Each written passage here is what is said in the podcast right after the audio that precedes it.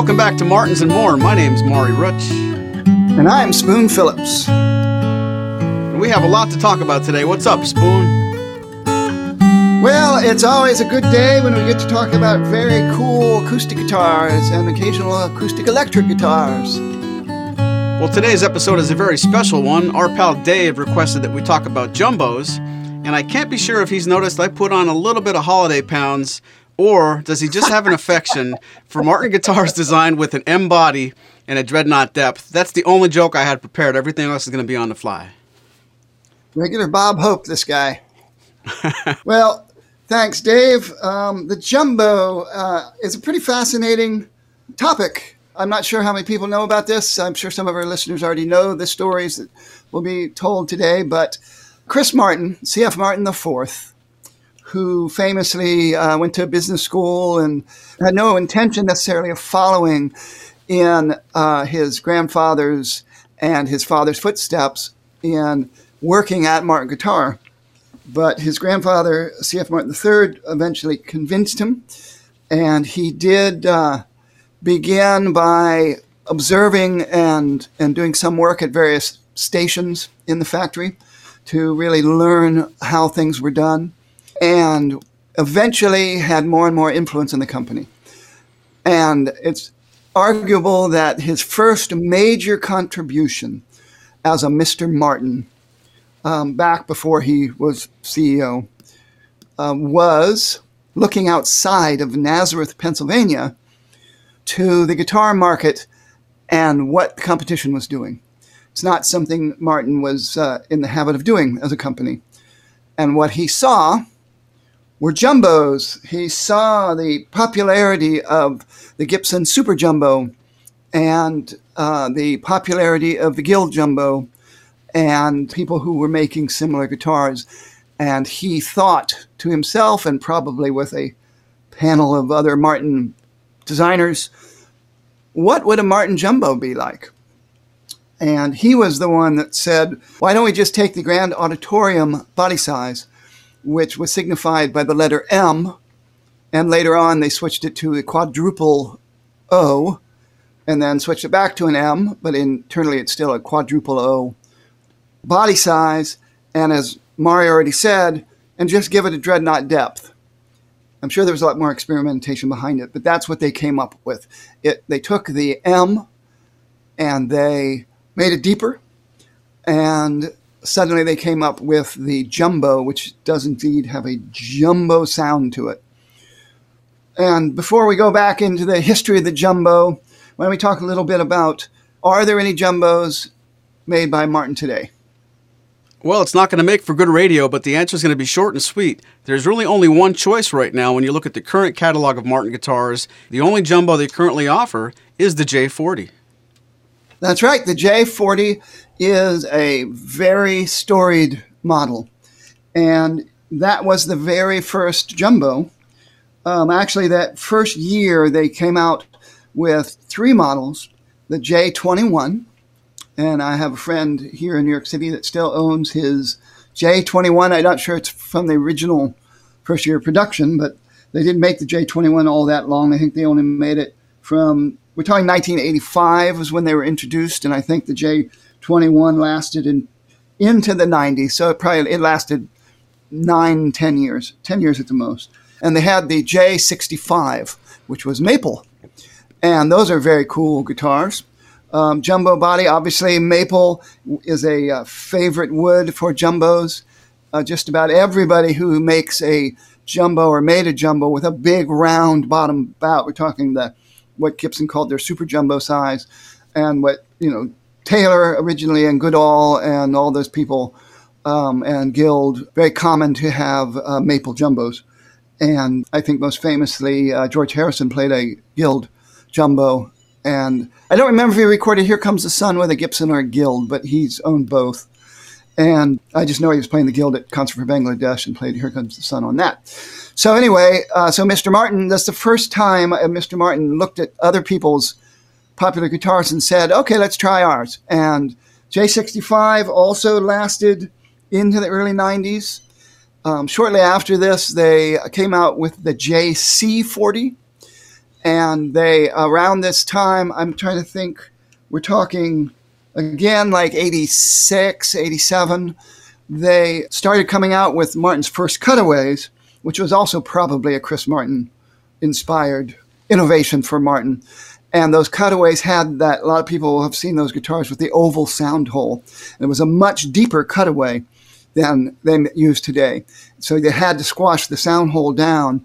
And the J, uh, JC40 uh, is a, that's a highly coveted guitar these days, from particularly with the oval sound hole, because you have a, you have a full access to a 22 fret neck. And, um, and then later on, they got rid of the oval sound holes on the M's and OMs and J's. And there were even some these I think might have been made with that design and went with a more typical acoustic guitar cutaway and a 20 fret neck with a normal sound hole. They also came out with the J40 Black, uh, maybe how many years after? Probably two years after, three years after the introduction.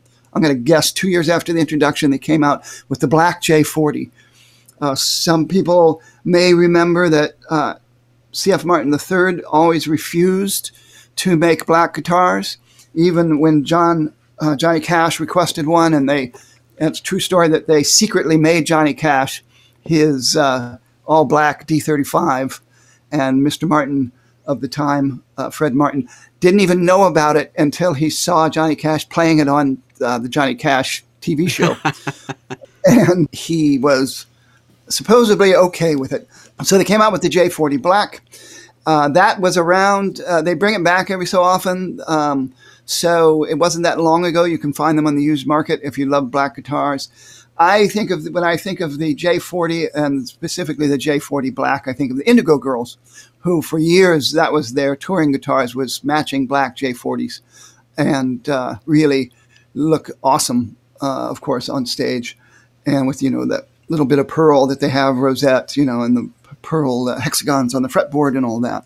So um, I know uh, our, our good friend Tony Phillips is a big fan of jumbos and has owned various uh, Martin jumbos. And I like to think of them as sounding like a supersized triple O to me. The jumbo sound to me doesn't have that mid range trough that you get from a dreadnought and in some respects doesn't then sound bassier than a dreadnought because I hear they the notes have more balance across.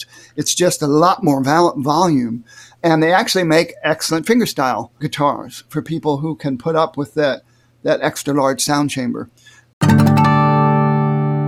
Let's pause for a moment and listen to a sound sample. This is our friend Tony Phillips and his Martin JC40.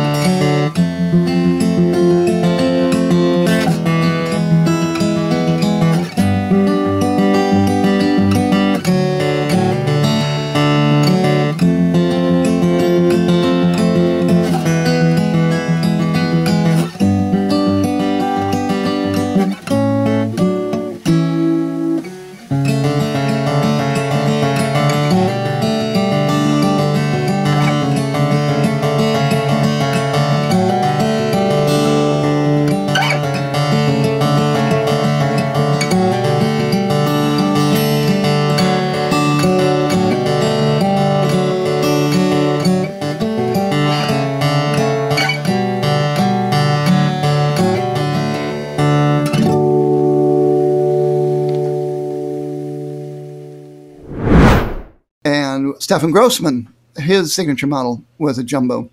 Uh, there have been a variety of signature models. Can you think of uh, any signature models that were made in jumbos that stand out to you, Maury? The one that I think of first is Diane Ponzio. It's the JDP2. And I'm a little embarrassed, but when I say that, I can't remember what the JDP1 was, but the JDP2 comes to mind as a signature model. And other than that, I don't really know that this model was the basis for that many signatures. More than a couple of times, I think I hit the nail on the head and when I do a search for it. I'm thinking of an M or I'm thinking of a, a DC. But yeah, the JDP2 Diane Ponzio is the one that's uh, on the forefront of my mind. I'm curious enough now to go look and see, find some YouTubes about that guitar because I remember it being very interesting when I first heard about it. The two guitars are similar. The original Diane Ponzio model that I actually got to see with Diane at the factory, first time I met her, and she was showing off the model. It basically looks a lot like a J40. It's got the the C Martin F abalone headstock and gold tuners. It's got the small uh, style 40 fret markers, the hexagons and rosette, uh, but it's got a three piece rosewood back, and it has a what at the time was a unique sunburst, very jet black on the upper bout, and mostly black in the lower bout with what to me always looked like a guitar pick, traditional guitar pick shape to the amber inside, uh, inside of it around the bridge. So uh, it was a very stunning looking guitar. Otherwise, it was, I'm pretty sure it was it had the Mortise tenon neck joint, had a micarta bridge. And then the second one, uh, the two, has that really cool wood inlay sun pattern around the rosette that was originally used on the Ian Anderson, the O28 Ian Anderson, I think it was called. That's uh, very, uh, very cool looking guitar. And it had a uh, Italian uh, or some sort of alpine spruce top. So that was a very cool signature model. I also, another most unusual jumbo signature model was the Buddy Guy, the you know amazing blues guitar player. Uh, look it up. It's uh, quite um, startling because it has this like bright, bright turquoise blue inlays, big, odd inlays on the fretboard uh, that are off center, like kind of hanging off from the side. It's got what looks like turquoise beads, uh, circles as the rosette. Uh, it's a JC, so it's got a cutaway, and it has electric guitar at volume and tone knobs, like right off of a, a Les Paul or something in in the top. So very interesting, cool. Um, acoustic electric, uh, hardcore acoustic electric guitar and um, it's one of the most traditional looking Martin guitars. Said no one ever. said no one ever. That's right. That's right. When it's been a couple of weeks since we had a trivia question, I thought maybe this week I could ask it, you could answer it. Sure. What do you got? You had mentioned earlier the JC40 from the early 90s had that oval sound hole. My trivia question today to you and all of our listeners what is the difference in diameter or overall size between the oval sound hole of a JC40 and a traditional sound hole on modern Martins? Let's answer that later. You got it. One thing I found very interesting, speaking of trivia, I have often told people that the JC40 was the only cutaway that they made back in the day. And they actually, in the second year of production, which would have been the 86, they did a short run of JC21s. And uh, 21 was not, you know, back then there was the OM21 was the only 21 out there.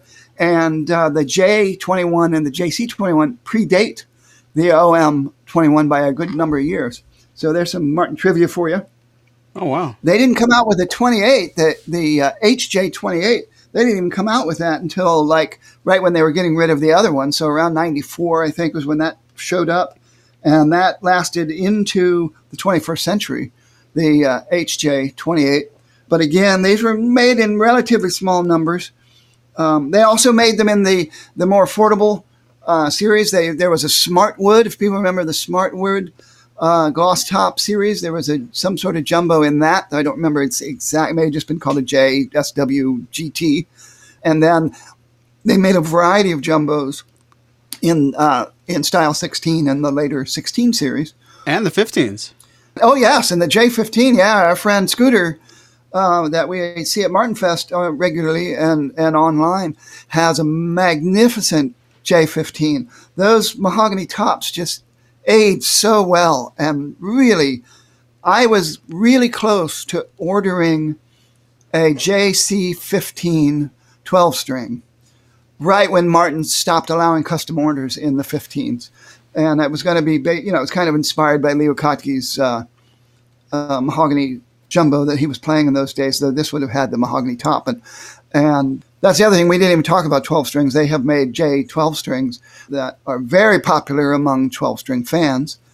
And uh, can you think of anybody that you can remember that plays a Martin Jumbo 12 string?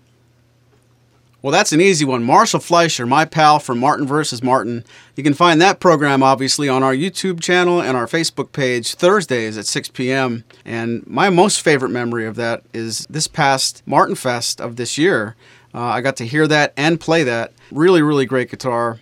Uh, great player, no matter what's in his hands, of course, but he really knows how to work his way around that 12 string.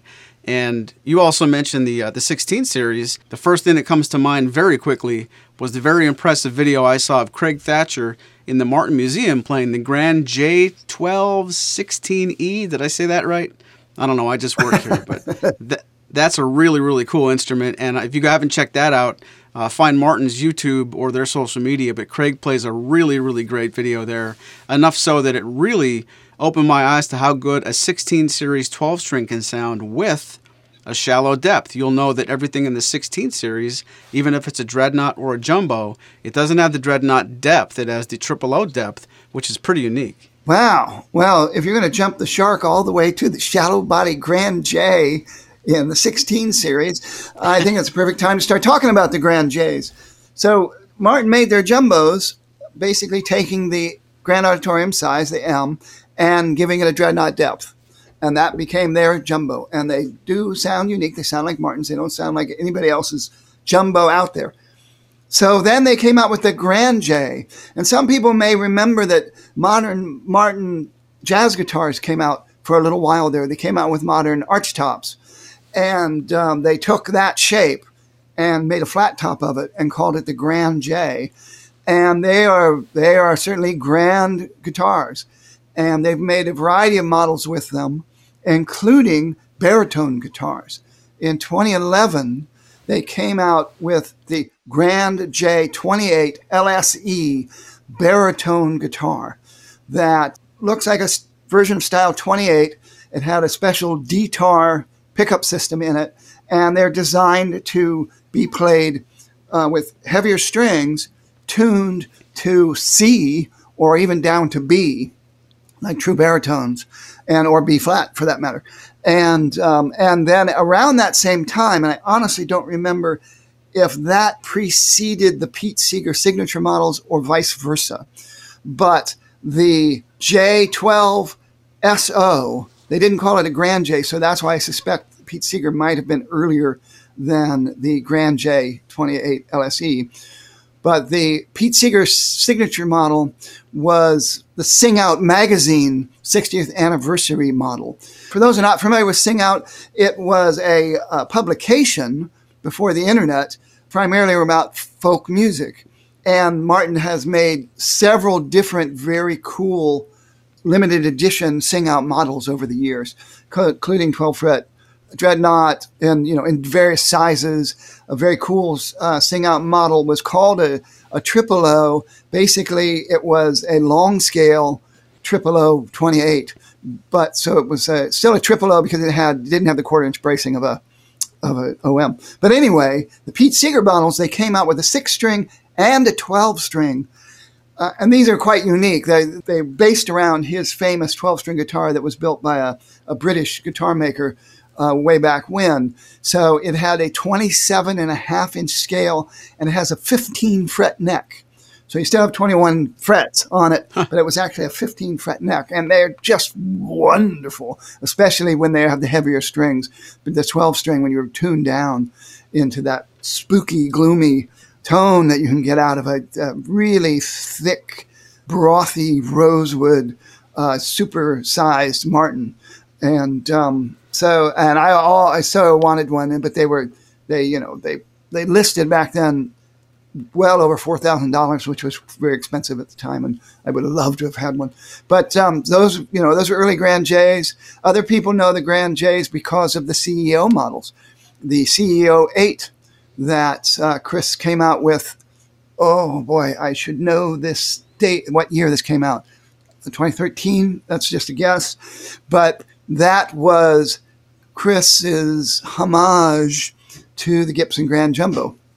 And they look a lot like uh, the Grand Jumbo, the the the you know design on it. It even the prototypes even said the Martin on the headstock, like some of the 1930s uh, Gibsons, and they thought different of it after it. I think it may even came out at NAMM, but the original uh, prototype that I played at the factory said the Martin on it, and I don't know if that was still on there by the time it got to NAMM. But by the time they were shipping to the shops, they they got rid of that and used a, a unique Martin logo. Yeah, a couple of those sneaked into production, and if you're lucky enough to own them, there are probably a dozen people who have that model that have that first headstock design, and that's going to matter later. So hold on to them. Yes, indeed, and and they did a a, a second uh, CEO eight point two that I'm trying to remember what uh, what were the differences, but those were uh, I think they I think the, the woods may have been different, and it may have been acoustic electric as well, but it was slight, slightly different, but still a Grand J size. Uh, the Grand J, the the very first regular production, non baritone, and maybe the first Grand J of them all was the uh, Grand J 35, three piece back. And I know, uh, you know, I know those were, they didn't make a lot of them, but they, uh, the people who have them certainly love them. So um, the Grand J's went on to uh, do other 12 strings. And right now, uh, as Maury pointed out, there is the shallow body, the triple O body depth uh, Grand J 12 string in the 16 series, which definitely has a different sound. You don't get that big wallowy bottom end that you would get from the deeper body, but it's uh, it's much more balanced and and shimmery sounding. And I think the reason they go with the shallow bodies in the 16 series, they're made specifically for for performing musicians and having the shallower body really reduces feedback when you're playing in a large auditorium through those giant PA systems. That's really what it's all about, as far as I'm concerned. But um, but also comfort. They, they, their selling point, as far as Martin is concerned, is the shallower depth on the Dreadnought and the Grand J. It just makes them much easier to play, particularly for people who are not really large people. So we've had a lot of jumbos over the years.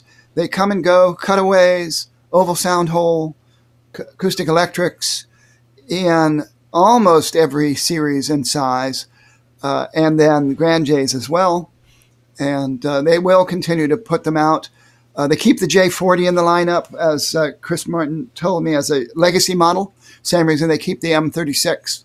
They want to have at least at least those important models, you know, in the catalog for people who you know want to buy those body sizes, even though the other M's and J's come and go. So uh, so very cool. I, I look forward to uh, reading the comments in the YouTube version of this podcast to see uh, who owns and loves their jumbo or grand jumbo, and of course mentioning any other cool signature models or favorite models that use those body sizes. We'd love to hear from you. Well, my spidey senses are tingling, and our friend Jack Wickwire in Maryland is asking us, why didn't you talk about the J41 special yet? Oh, wow. Thank you so much, Maury. Thank you so much for the J41 special. Martin had come out with some 41 special models here and there.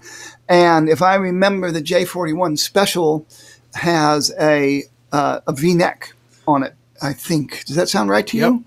Oh, yeah. Yeah, it's got a, a V-neck from the like the vintage series. They didn't actually make they didn't make those kind of guitars back in the days of V-necks in the 1930s, but they uh, they used what's basically vintage series specs, similar to the Triple O 41. They didn't make trip they didn't make Triple O 41s back in the day, so they weren't part of the vintage series. But it basically was a, the Clapton model with style 41 appointments, and then they then they came out with the J uh, you know jumbo version of that. So thank you for uh, for pointing that out because that was a really cool model.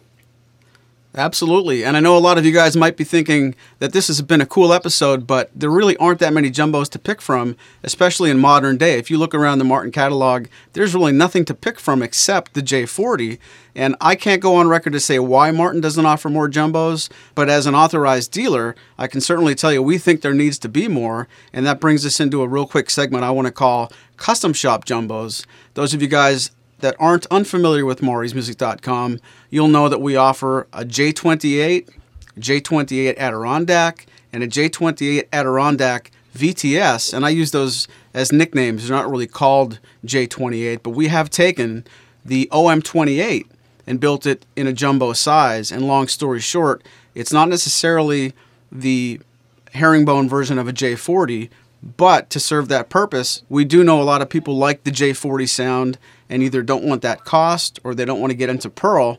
If you look into the J28 style guitars that we offer through the custom shop, you're getting quarter inch braced, jumbo sized Adirondack tops, Sitka tops, and VTS Adirondack tops. And depending on what level of gigantic, powerful tank you want in a guitar, some of those guitars are just seriously loud, clear, uh, very defined. It's, it's not volume for volume's sake, but there are some really good reasons to look at the custom versions of jumbo guitars on our website. If the J40 is almost what you want, but you like the herringbone look. And uh, you mentioned the quarter inch bracing. As far as I'm concerned, the quarter inch bracing supercharges large tops. So you get extra reverb and the, a much more OM like go out and fill the room. I said at the beginning of the program to me that jumbo's sound, typically like a J40, is like a supersized triple O.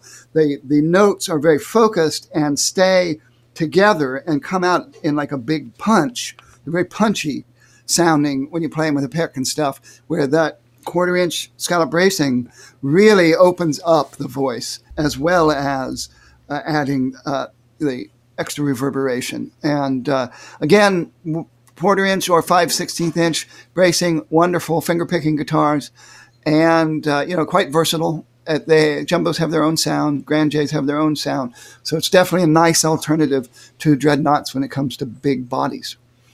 So, how about that trivia question? How about it? We asked you earlier, what is the difference in the size of the oval sound hole on the early 90s JC40 versus the traditional size sound hole on most modern Martin guitars. Spoon, are you ready to bring us our answer? None whatsoever when it comes to the area of the sound hole. I asked this a long time ago uh, when I was hanging out with Tim Teel and Mike Dickinson because I have an oval sound hole 0016 that I absolutely love. And they said that they basically just made it narrower and a little longer, but it has the exact same area. So you're still uh, you're still getting the same size sound hole in terms of the empty space. Interesting. That's pretty cool. I agree. Martin, of course, has decades upon decades of experience with this stuff, and it's interesting how, how they decided to make the sound holes the size they are because the double O sound hole is a little smaller than the triple O sound hole, and the O sound hole is a little smaller than the double O sound hole.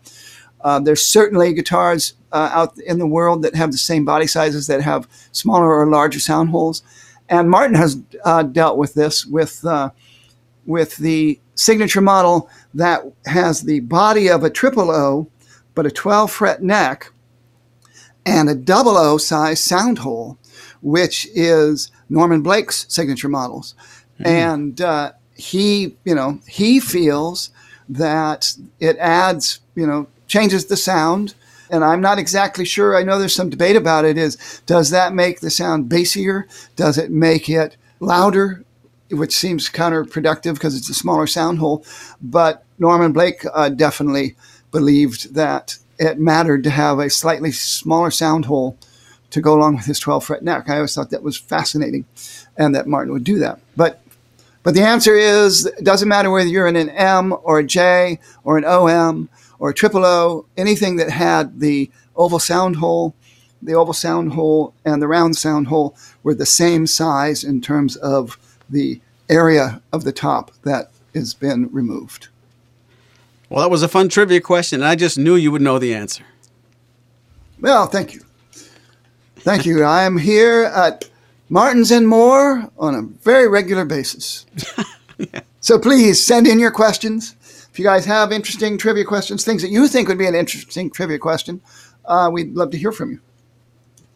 And we'd love to hear from Dave again. Dave, thank you very much for bringing this to our attention. It certainly was a fun episode and a great topic to talk about.